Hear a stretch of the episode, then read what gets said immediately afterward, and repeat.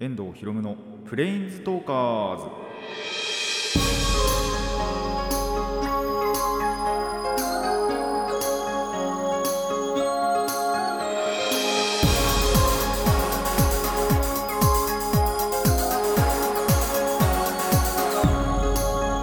ラジオの前の皆さんこんにちは。遠藤博夢のプレインズトーカーズパーソナリティの遠藤博夢です。この番組はマジック・ザ・ギャザリングのプレインズウォーカーたちがさまざまな次元へ旅できるがごとくさまざまな話をしようという番組です。えー、まあゴールデンウィークはねもうこれがアップされてる頃にはすでに終わっていて皆さんあの仕事とかにね行ってらっしゃる方もいると思いますがどうでしたか？ゴールデンウィークは。楽しめた？まあまあまあしゃあないですけどね。でもですね言っちゃなんですけど僕は結構楽しみましたね。もうあのー確かに遠出はさすがにしてないんですけどあの、まあ、遠出遠出ってほど遠出じゃないかな。でも家族でねちょっとあのちらっと出かけたっていうこともありましたがそうじゃない日はですね、まあ、バイトするかあと地元の友達とはねあの本当に家の近くの友達なんかとはもうバリバリ遊んじゃっててあのもうバイトかバイトする日か遊ぶ日かしかなかったようなぐらい。あまあ一応回だけまあ誰とも遊んでない日もあったとは思うんですけどまあその時大体あの YouTube でね配信とかも見てたりしたっていうぐらいなんでまあわりかしほんと過去一ぐらいのあれで楽しんだんじゃないかなって思いますね。それぐらい結構友達とも集まれたしまあその日に日に日に日にっていうか日によって集まるメンバー違ったりもしてましたけどもただ結構ね遊んだりしたんでまあそこの話はあのコーナーとかでもね詳しく詳しいお話はしていこうとは思うんですけどもなんてことがあったんでまあそういった部分でね楽しんだっていう方は、まあ、他にもいるんじゃないかなと思います。どうしてもねあの遠出とかはさすがにやっぱ県外まで行ったりっていうのはできなかったりはしたとは思うんですがまあそれぞれ楽しみ方はねやっぱりあって。で僕は実際見てないんですけどその話によると川沿いで、まあ、河川敷っていうのか河川敷とも言わないと思うんですけどでそのキャンプをしキャンプというのかまあそういうちょっとピクニック的なことをしていた家族がすごいいたみたいな話をあの地元でね聞きはしたんでまあやっぱ結局外には出てんだなっていうみんな市内とかまあ県内とかであれば行ってたりはしたんだなっていうのはやっぱ感じたのかなと思いますので全くね外に出てないっていう人はまあいないと思うんですよ。仕事もあったでしょうしまあなんだろうそういう買い物とかどうしてもね行かなきゃいけない買い物とかもあったと思いますし。ただまあなんでね本当に抑圧されすぎずただね、あのーちゃんと危機感は持って、あのーコロナ対策はしてね、やって、あのー生活していければいいんじゃないかなと思います。で、まあ、結局ね、緊急事態宣言も出て、あ、てか延長はね、して、えっ、と、月末になったのかな、5月31日までっていうことにはなりましたけども、まあ、そこね、我慢すれば、結局、どんどんどんどんまた人が、あの感染者数が減るわけですよ。なんで、あのある程度はね、やっぱ我慢して、そういう密になるところを我慢してっていうのであのどんどんどんどんまた下げていってそして安全にねあのワクチン打てればいいんじゃないかなと思います。ワクチンやっぱり行き届いてないですからねまだ。どうなんでしょうね。まあ前もあのニュースでやってたのは9月にはっていうのを断言してましたけども実際どうなるか分かんないんでね。あのそこまでは健康でいたいなと僕も思います。ていうか何がすごいって僕のバイト場とかでさえ一応報告はされてないんですよ。あの感染者が出ましたっていうのは。っていうのが逆にすごいなと、ここまで出てないのもすごいなとも思いますし、なんで、まあ、それをキープできればいいなとも思うんですけどね、本当にいつ感染しちゃうかっていうのは分からないもんなんで、えー気をつけていきたいなと思いますし、皆さんにも気をつけていただきたいなと思います。あのぜひね、気をつけて頑張っていきましょう。それではラジオ始めていきましょう。遠藤ひろむのプレインズトーカーズ、今回もレッツプレインズトーク。遠藤ひろむの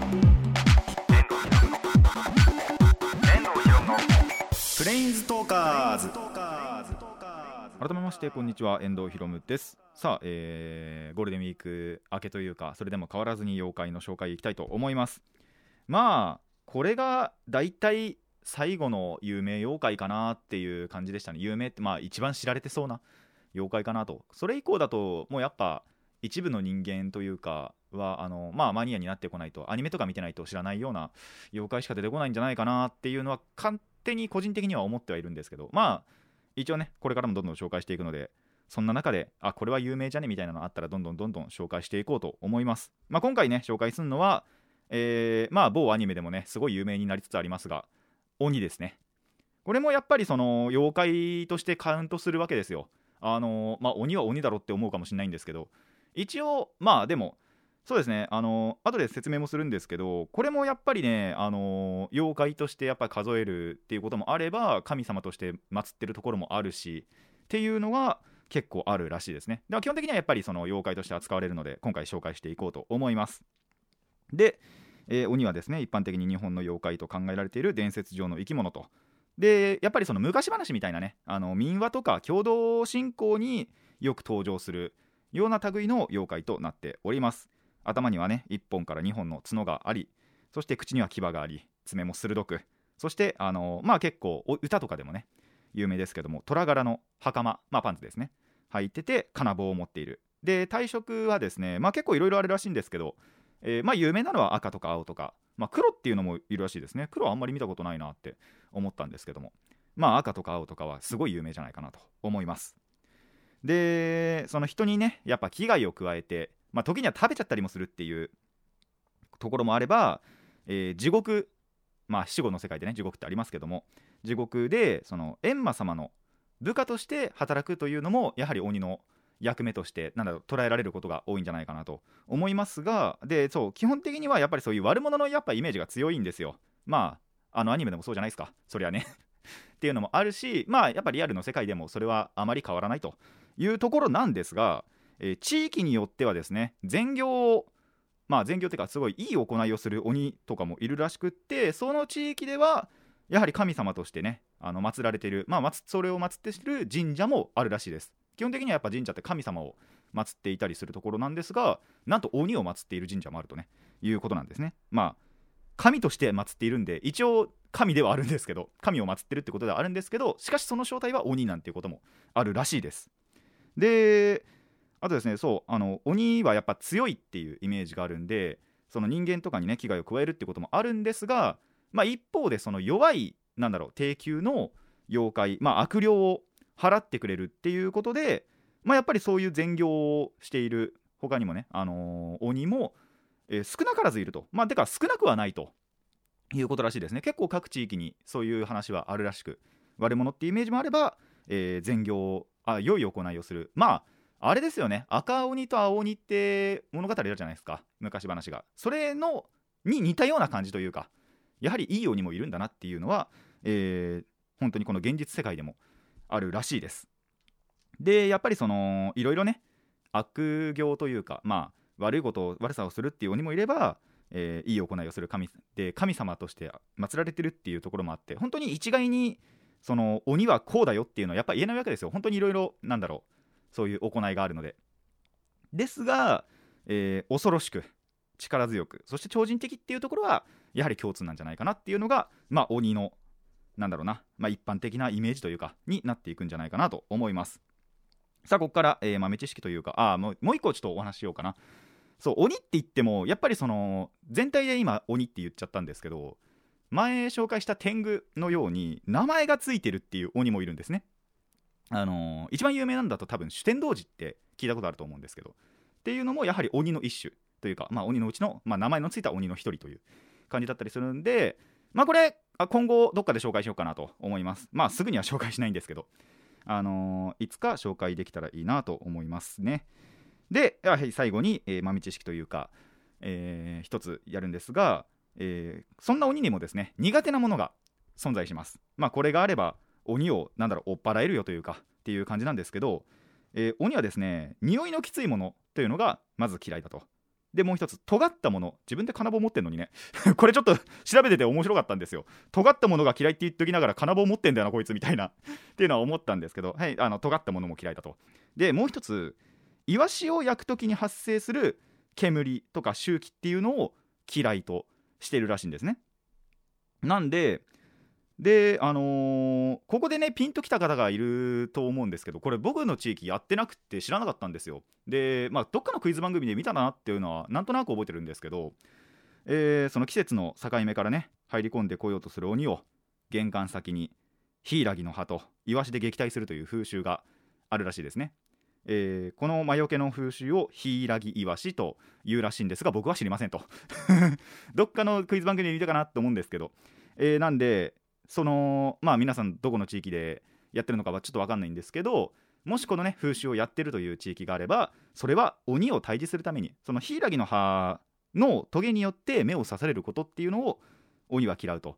でイワシの周期とかも嫌いなんでそれを玄関とかに飾っておくとなんだっけあのイワシの頭になんかヒイラギの葉ぶっ刺してるような逆かな？ヒイラギの葉のところに確かイワシの頭ぶっ刺すんだったかな？っ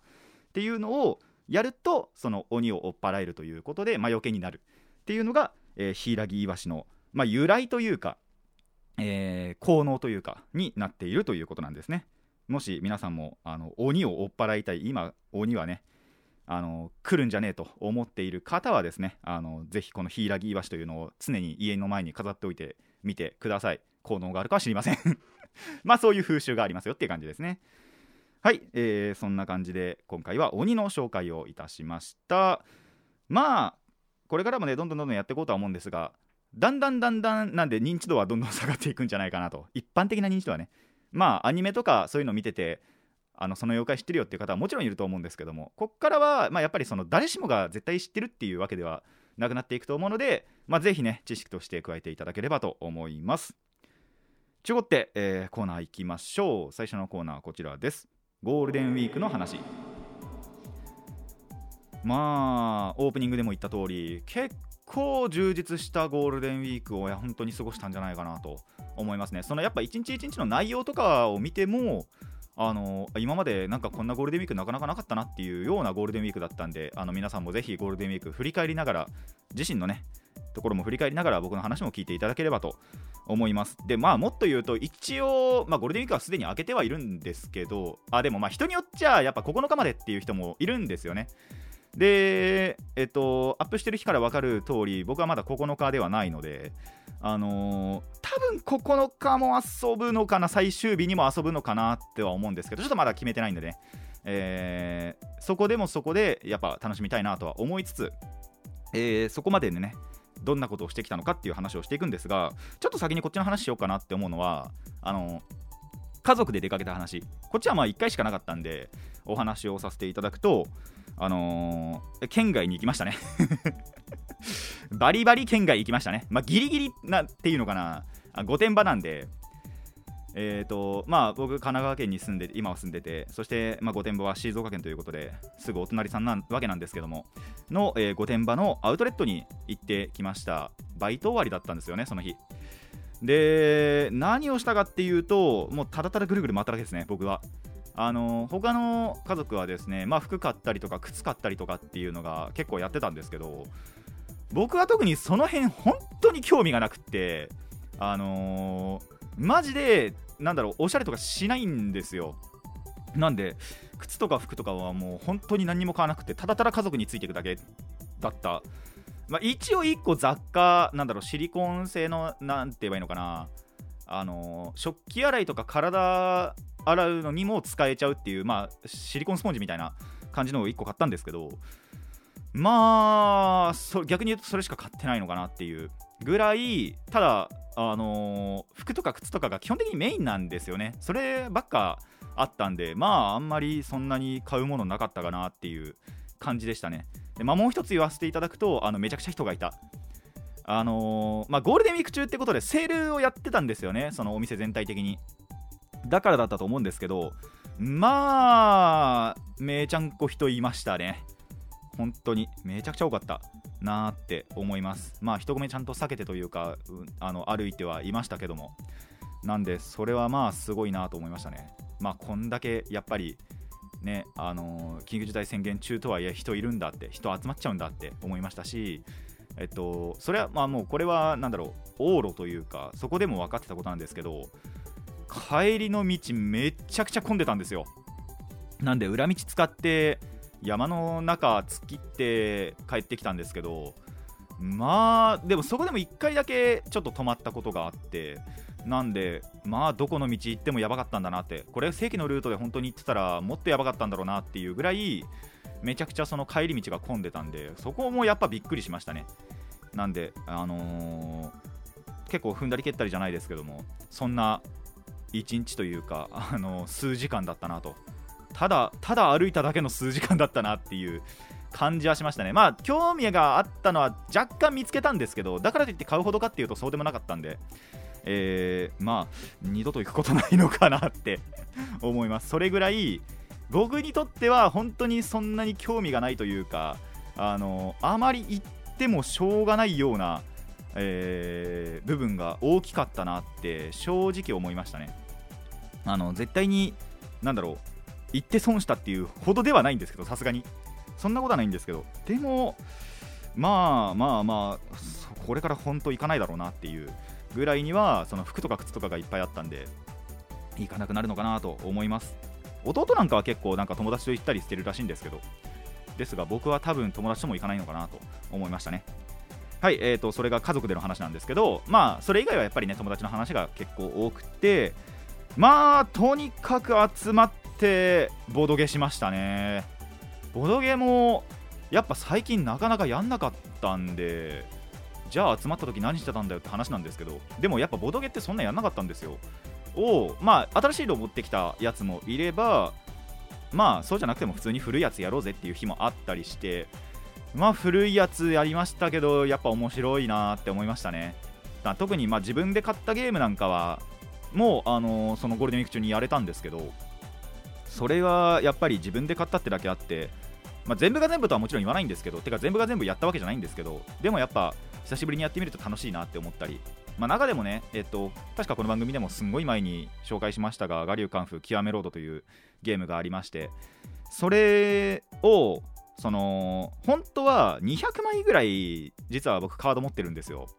えっと、その中から90枚かなとかに絞って、えっと、やってみたんですね。その時にちょっとまあ、あの、そういうのに詳しいというか、あの僕よりもね、そういう情報にはあの長けている能力に長けている友達がいるんでそこと一緒にその監修してもらったんですけど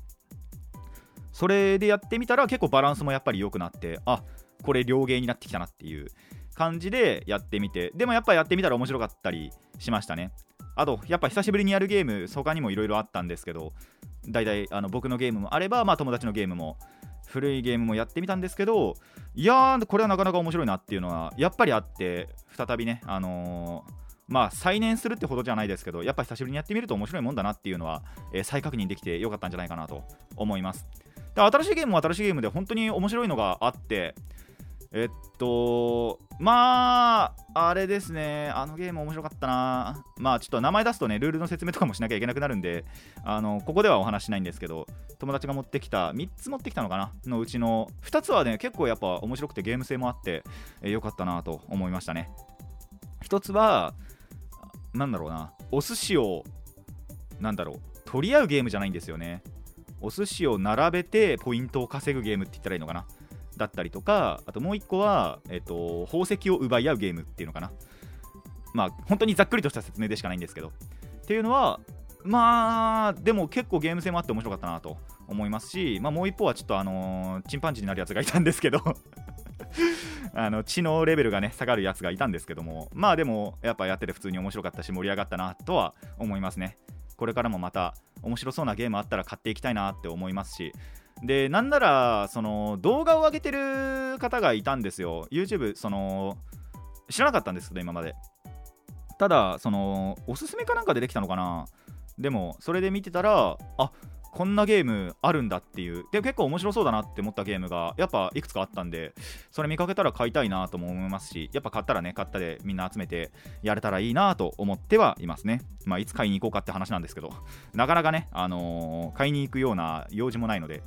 横浜とかあと町田かな？とかに行かないとなかなか買いに行けないわけなんですけども、えーあったら買っていきたいなと思いましたね。でそうあのー、1日はですねそのこそその統率車戦あの MTG のね統率車戦をやったなんて日もあればあとちょうどその3人はあのー麻雀もできるのでまあ3人麻雀ですけども3人で麻雀やったりとかっていう日もありました。まあ楽しかったなって思いますねやっぱ久しぶりにやれましたしあの時間はすごいかかりましたけどもなんで、あのーでその日はですね、まあ、ちょっとしたお情けなんかもあったりはしたかなと思うんですけど、えーなんと見事ね、勝利をすることができたんで、久しぶりに良かったなと思いましたね。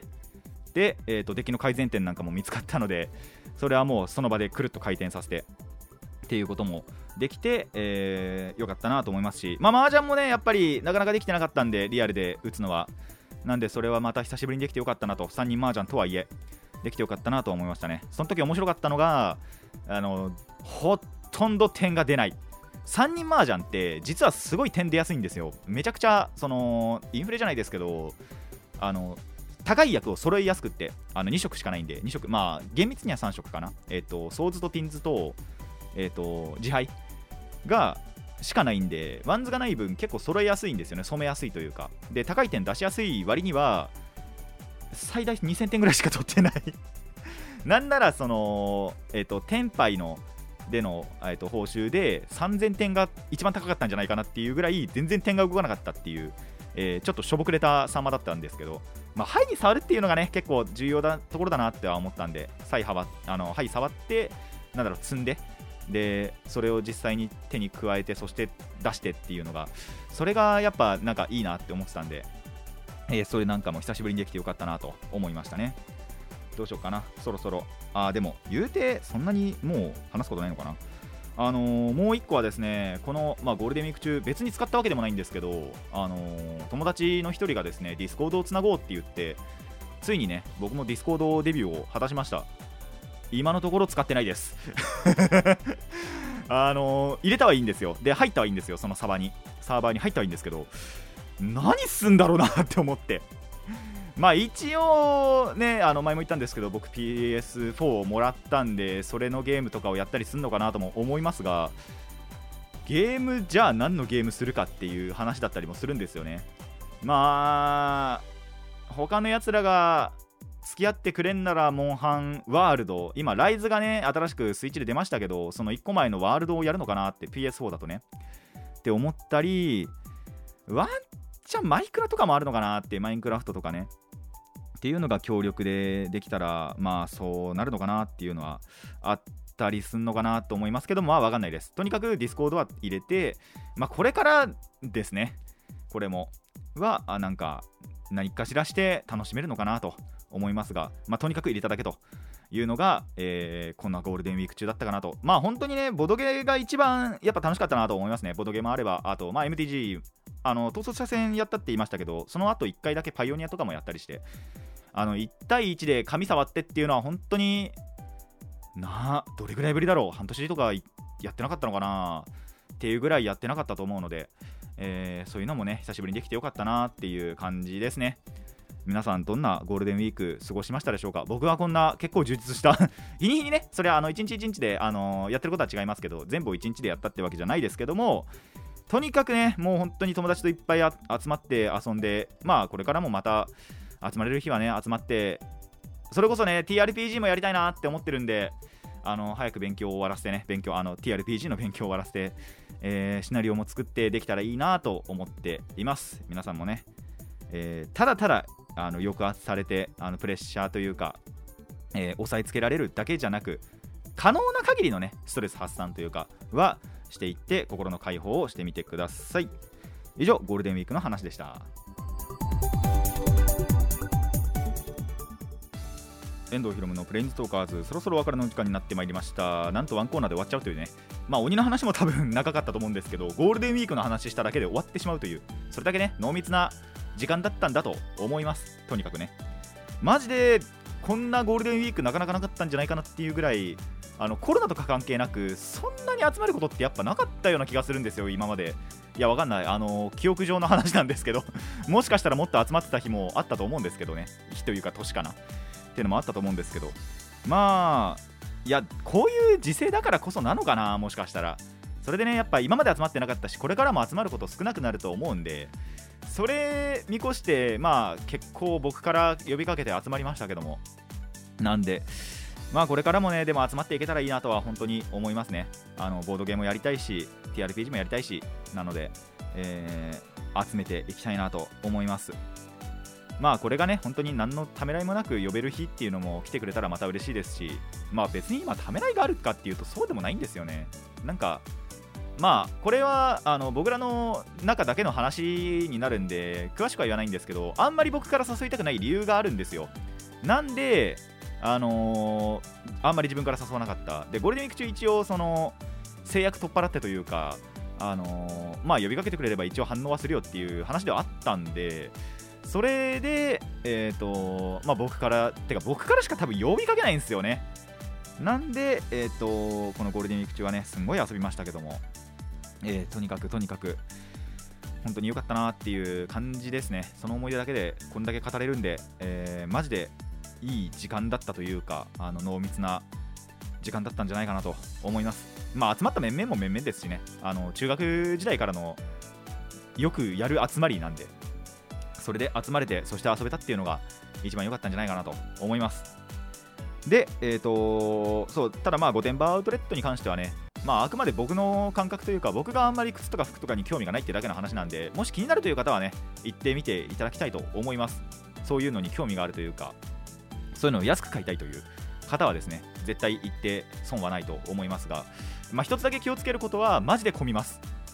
多分これはセールだからとかそういうのでもないと思うんですよね。一回それこそえどこ行った時だったかな？どっか行った時にやっぱりその御殿場アウトレットってえっと東名とつながってるんですよ。確か。その東名ど御殿場のところで降りるとすぐそのアウトレットがあるみたいな立地というかにあるんで位置にあるんでその出口というかそこすごい混んでたんですよねやっぱり。っていうのもあるぐらいだったんであの行くのも多分一苦労。で帰るのもまあまあ苦労する。ちょっと混んでるその辺だけ。っていうのはあると思うのでそこはねあの注意というかあの気をつけながらただあの実際行ってみればね買い物そのものはすごい充実すると思うのでぜひぜひ行ってみていただきたいなと思います。いやーいいかねえな多分もう本当に。それぐらい僕にとっては本当に興味がなかったなっていう。まあ雑貨屋とかあと海外のお菓子とか売ってるところもあってそれはまあ若干気になったかなっていう感じなんですけど本当にね服と靴ってなかなか買わないんでね。あの T シャツはそれこそあのキャラものの T シャツめちゃくちゃ買ってますしじゃあ長袖もまあまあ普通にバイトに着てく分とかは全然あるしで靴もまあ一足ありゃいいなって思ってますしなんで全然ねそういうところにお金をかけないわけなんですけどもまあまあま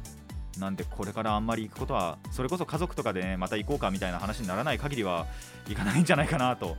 思いますのでこれ以上いいかな。まあでもあの皆さん本当あの興味がある方は行ってみてください。ちょっとあの入るのと出るのが難しいかもしれないですけどね、えーこの番組ではお便りを募集しています。疑問や反論意見はもちろんのこと朗読朗読だけじゃねえや、えー、とリクエストの作品も募集しております。どのお便りもラジキャスネットのメール送信フォームまでお寄せください。あまたはツイッターのリプまでお願いします。たくさんのお便りお待ちしています。それでは今回はここまでといたしましょう。遠藤ひろむのプレインズトーカーズ。ここまでのお相手は遠藤ひろむでした。また次回もレッツプレインズトーク